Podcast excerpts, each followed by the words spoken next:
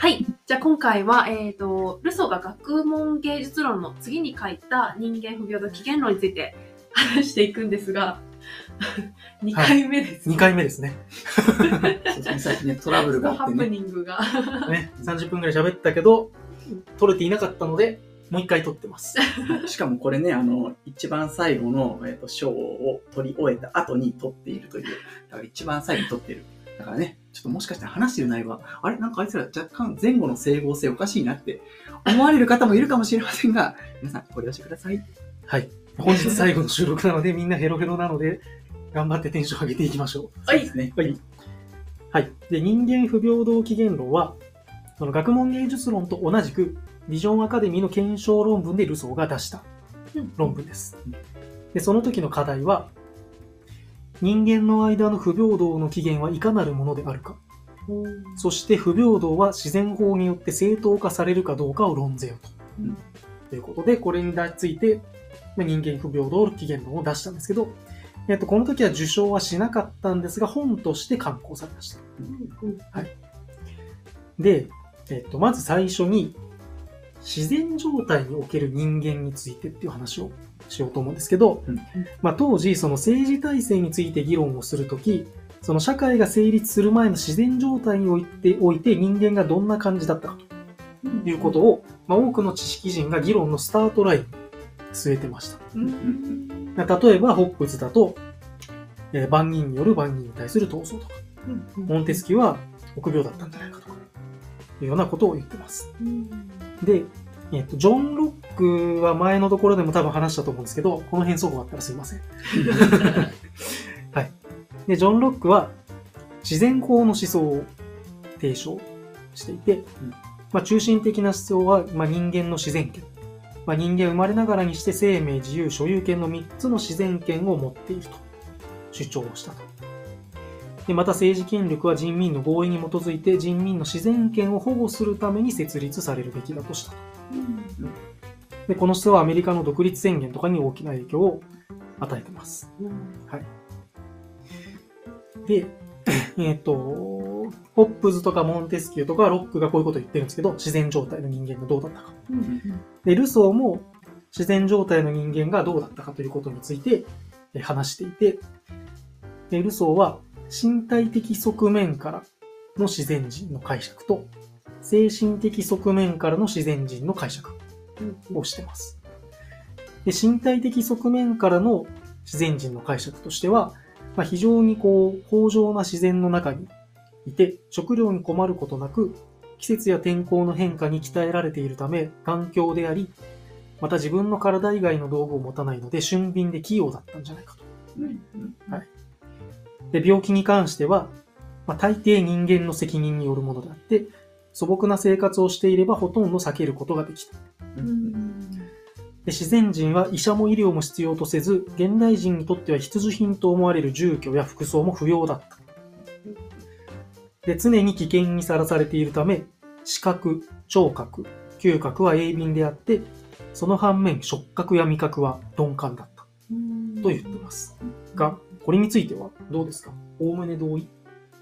そうですね。もう、おおむね同意かなっていうところではありますが、そうです。ただ、なんか、この、えっ、と、現代にとっては必需品と思われる、えー住居や服装、まあ、多分ね、同じものじゃないにしても、でもやっぱ、その、例えば、寒い地域に住んでいる民族は、やっぱりあったかい多分ものを身にまとわなきゃいけないし、みたいなところで、まあ、現代人とそこまで大きな大差がない部分も、まあ、あるのかなっていう気はしつつ、あとね、なんかこの、なんだっけ、その反面、触覚や味覚は鈍感であった。で、味覚は鈍感だった。で、ここもなんかね、僕、あ、ここはね、そう、そうだなって思ったのが、味覚って、やっぱその味を知らないと、なんかその味、その、その味の美味しさがわからない。例えば日本人って旨味旨味に関するその味覚を感じやすいというか、まあ、感じるように、そうした海苔、海苔と醤油とか最高に旨味あるじゃないですか。あれ僕アフリカで行くときマジで感動して、やべ、改めて日本のこの国も半端ねえなと思ったんですよ。へそうでも、多分アフリカとか、まあそれこそもともと多分そういうなんかあのグルタミン的なうまみを感じる能力ってやっぱ他の国の人はあんまないと思うんですよ、もともとは。でも今日本食が広がっていった方はみんな寿司 OK みたいな。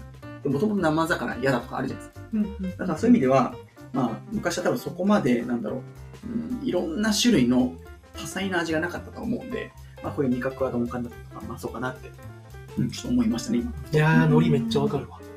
昔さ、海外出張めっちゃ行ってる時期があって、毎回味付け海苔このパック2つぐらい持ってってたのすごいよね。あれうまいよね。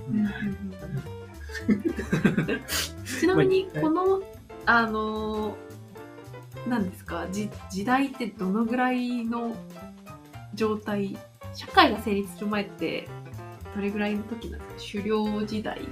狩猟採集をイメージうんするのがいいんじゃないかな。あであとね、ルソーがこの、なんていうのかな、自然、自然状態っていう概念自体が、その、なんていうのかな。絶対に歴史を振り返るとこうだったんじゃないかというよりは、まあ、本来的に人間ってどういう感じだったかみたいな。あー。ななんていうのかな、ある種の家庭の世界の一つなんでね、うん。この自然人っていうのは。うん。うんうんまあうん。歴史的に絶対そうだったかどうかっていうのは、まあ、またちょっと別の話なので、あなるほど、うん。でまあイメージしやすいのとしてそうそうそう。はぐらいな何にも社会がなかったら人間って多分こうだよねみたいなうん話をするための、まあ、想定の世界の中での話をしてるっていう。なるほど、イメージですかね。うんうんうんうんうんうん。まあ、だから農耕とか始まる前。うんですね。はいうんうん売れる前群れる前、そう、群れる前。うんなるほどそう群れる前、群れるうん前。うんうんはい。ですね。はい。で、あと、精神的側面からの自然人の解釈も、ルソーは話していて、えー人間も動物も感覚器官を持っており、それによって観念を形成すると。でそういう面では同じなんだけど、人間は動物とは異なり自由であると。で人間の独自性の源は自己完成能力であり、それは人間が自己のありようを変化させる潜在的な能力とされている。で自然状態では人間はまだいかなる精神的道徳的な関係もなく、善良でも邪悪でもなく罪も美徳もなかったこれに関連して、ポップズの自然人の捉え方は違うんじゃないのってうん。うん。否定してますね。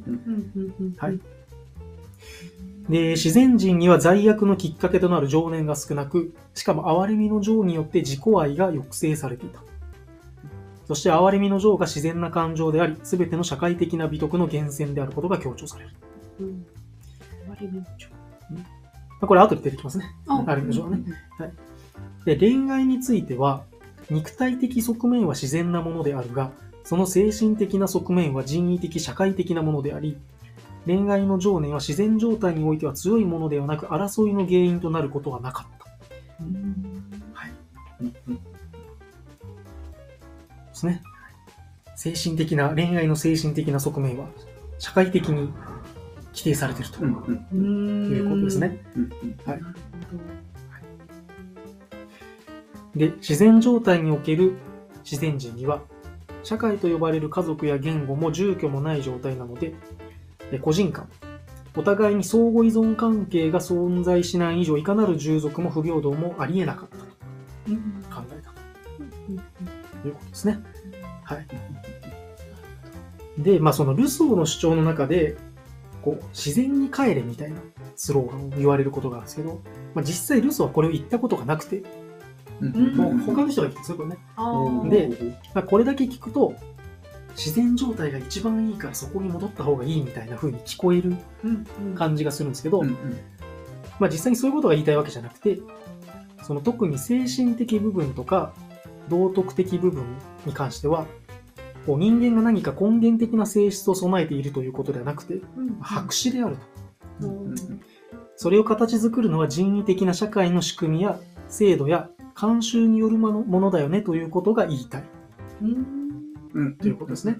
はいつまりこれあれだよね、暗にさ、まあその、ルソーの生きてる時代っていうのが、まあ多分うまくいってない部分もあったと。っていうのは、つまり、社会がうまくワークしてないよね、みたいな、多分ところに繋がってくるん。だね。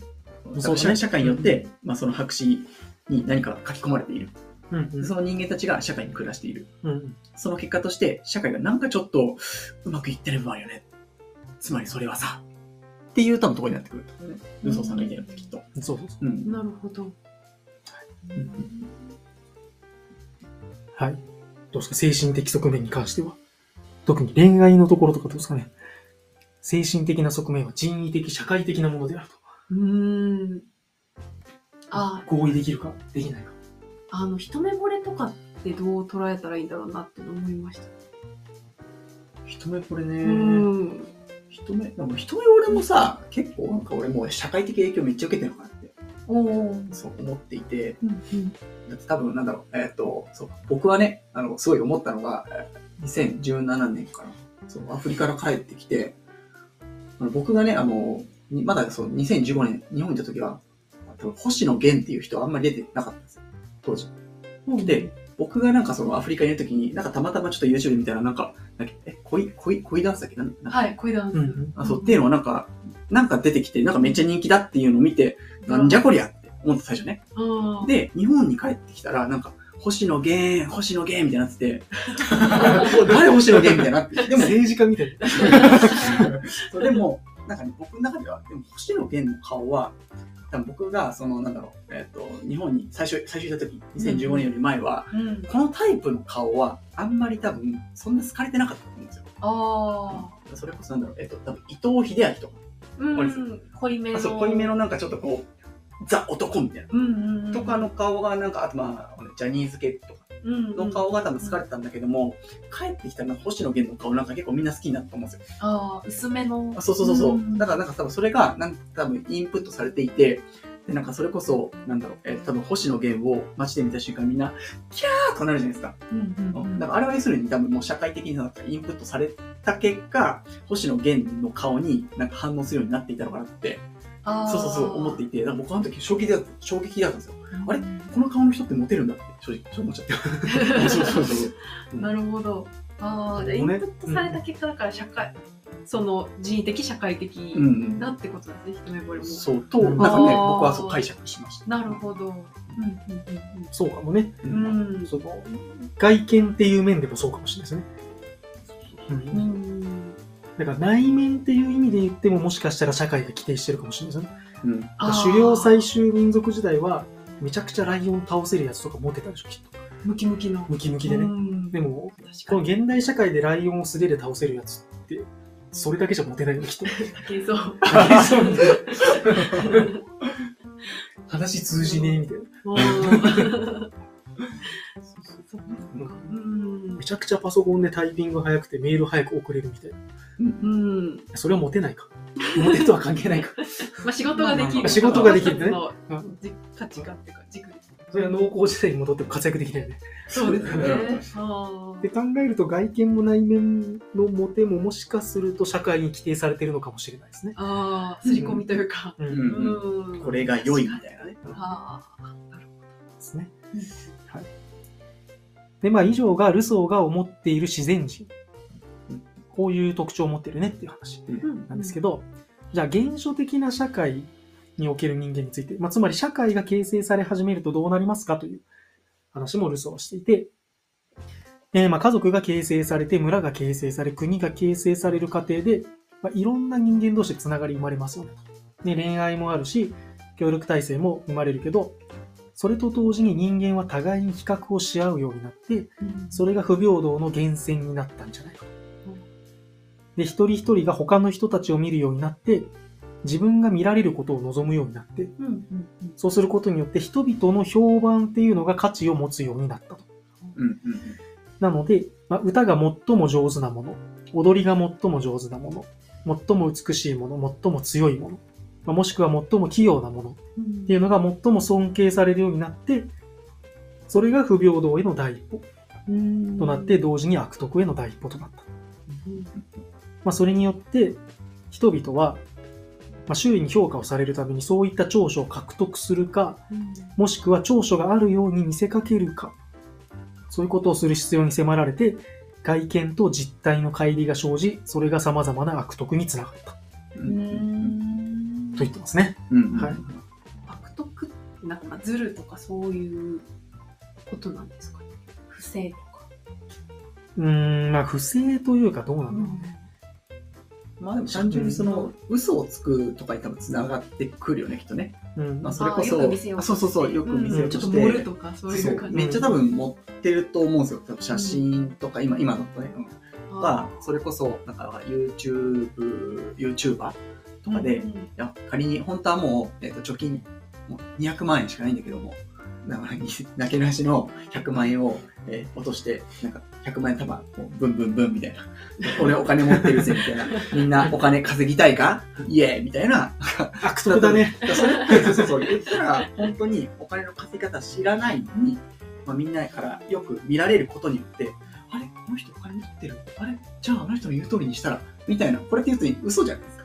うんだから、だからそういう意味では、まあ、人に、そう、いい見せ見え方見せ方をすることによって、確かに悪徳に伝わる部分がそうあるのかなっていうなるほど。気がしますよね。そうですね。うん。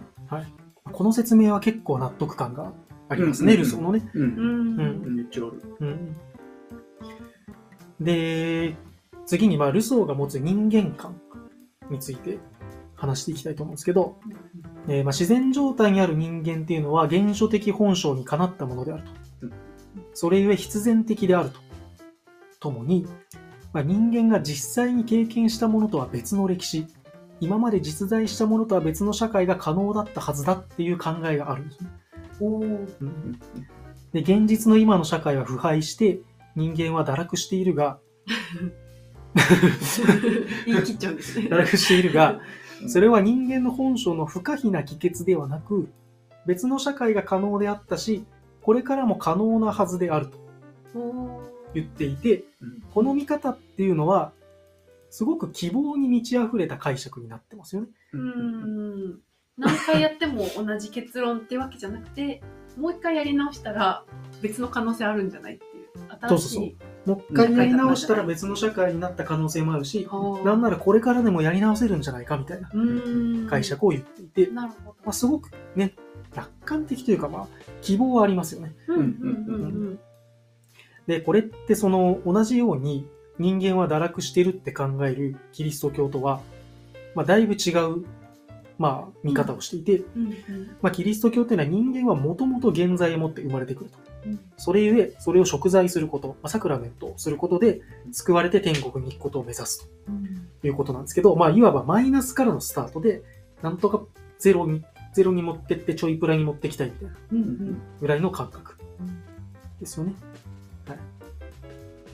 はい。で、まあ人間が根源的に善良なのかっていう問いは、えっと、それまでいろんな人が解釈を与えてきていて、まあ根源的に善良であるっていう人もいるし、まあ、本来的にはまあ利己的で邪悪なものみたいな、ホップスが言ってるような、ような人もいる。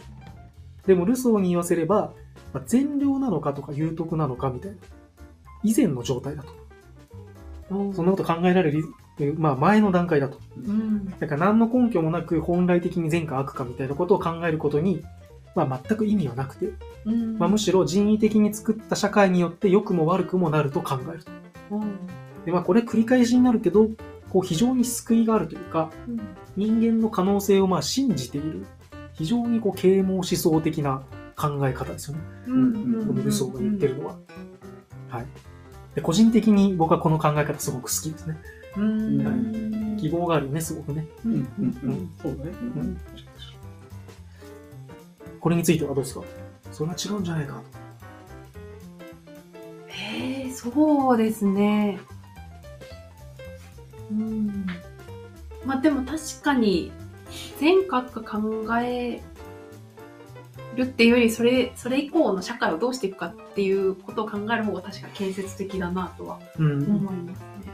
ううんん僕はそうですね。だからその、多分善か悪かって議論って結局それってなんだろうね、えっと、その定義づけによって変わっちゃう。うん、だから言ったら、例えば、日本では、なんかいいとされてるものは、例えば、アメリカでは場合によって悪になるかもしれないし、えっ、と、ヨーロッパではなんか中性的なものになるかもしれないしって、その場所とか、そのルールとかによってうん、善とか悪ってすぐ変わっちゃうじゃないですか。だからよくなんかみんな、その、なんだろう、正義の反対、善とか正義の反対は悪だみたいなことを言うけども、実際はそんなことなくて、まあ正義の反対は別の正義じゃないですか、みたいな。うんそう話したから、まあそうだよね、なんか善か悪かっていうよりは、まあなんか、えっと、考え1、考え2、考え3、考え4、ととととっていう、なんかいろいろあるよね、みたいななんかイメージかなってちょっと思ってますね。うんうんうん勝てば官軍とか言いますもんあ、そうそうそうそうそう。うん状況によって。まあそうね。だからもう本当にその、人為的に作った社会によってそもそもその善悪みたいなことも変わるかもしれないうんうんっていうことね。うんうんはい。で、あと、ルソーにおける不平等の位置づけについて話しておきたいと思うんですけど、うんまあ、社会の発展に伴って不平等がまあ深刻化をすると、まあ、不平等が社会の弊害になるよねと。まあ、不安定化するよねと。で、その根本原因がやっぱり不平等なんだという視点がずっと貫かれていると。うんで、これは学問芸術論からの続きで、この人間不平等起源論の中でも話されているし、社会契約論の中でもその論はずっと続いている。うん一貫してます。一貫してますね、ここはね。で、進歩と堕落というような、まあ、両義的な歴史があるんですけど、まあ、これを、まあ、こう、もっと社会的な、政治的な次元で、その不平等を語っていて、うんその不平等がルソーの政治思想の論理に、こう、バチッとここではめ込まれる。うん。ってことですね。うんはい。で、まあ、不平等をこんだけ批判しているのは、まあ、道徳的な堕落につながるっていうのもあるんですけど、えっと、まあ、さっきから話しているように、まあ、不正な力の源泉になって、うん。社会が正常に機能しなくなるんじゃないかと。うん。不平等なるとね。うんそういうふうにルソーは考えていると。うんで、社会契約論において一番大事なポイントって自由なんですけど、もう常に自由をキーワードにして、ルソーは喋ってるんだけど、うんうんその自由を保つためには平等が不可欠だっていうことにされてるね。うん。まあ、不平等がない状態うんだと言われていて、うん。まあそうですね、まあ自由と平等って必ずセットで話されるじゃないですか。うん。で、まあこの理由は、その、不平等がはびこっている社会だと、社会が不安定化するので、それによって自由が担保されない。だから、自由を得るためには、平等もセットで実現しないと、まあ、社会がちゃんと回らないよねっていうことがルソーが言いたいことですね。うんはい、これはすごい腹落ちするような説明。うんうんうんですねこれはね。そうですね。はいはい。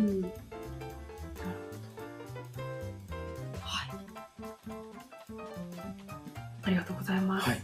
うん、これが人間不平等起源論と、でまあ、なんで受賞しなかったのかわかんないですが、ぐらい完成度が あるなと個人的に思いましたが、誰がどういう論点で受賞したのか、うん、ちょっと気になるところですが。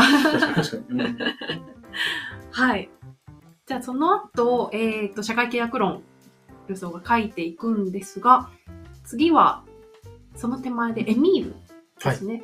教育の方ですね。教育。うん、うん、はいうん。